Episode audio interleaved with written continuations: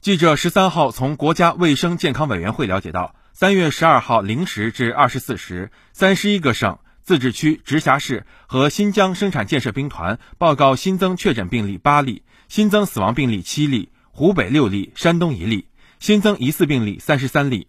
当日新增治愈出院病例一千三百一十八例，解除医学观察的密切接触者两千四百八十三例，重症病例减少二百三十七例。截至三月十二号二十四时，据三十一个省、自治区、直辖市和新疆生产建设兵团报告，现有确诊病例一万三千五百二十六例，其中重症病例四千零二十例，累计治愈出院病例六万四千一百一十一例，累计死亡病例三千一百七十六例，累计报告确诊病例八万零八百一十三例，现有疑似病例一百四十七例，累计追踪到密切接触者六十七万八千零八十八人。尚在医学观察的密切接触者一万两千一百六十一人，湖北新增确诊病例五例，武汉五例，新增治愈出院病例一千二百五十五例，武汉一千一百零三例，新增死亡病例六例，武汉六例，现有确诊病例一万三千一百七十一例，武汉一万两千三百五十八例，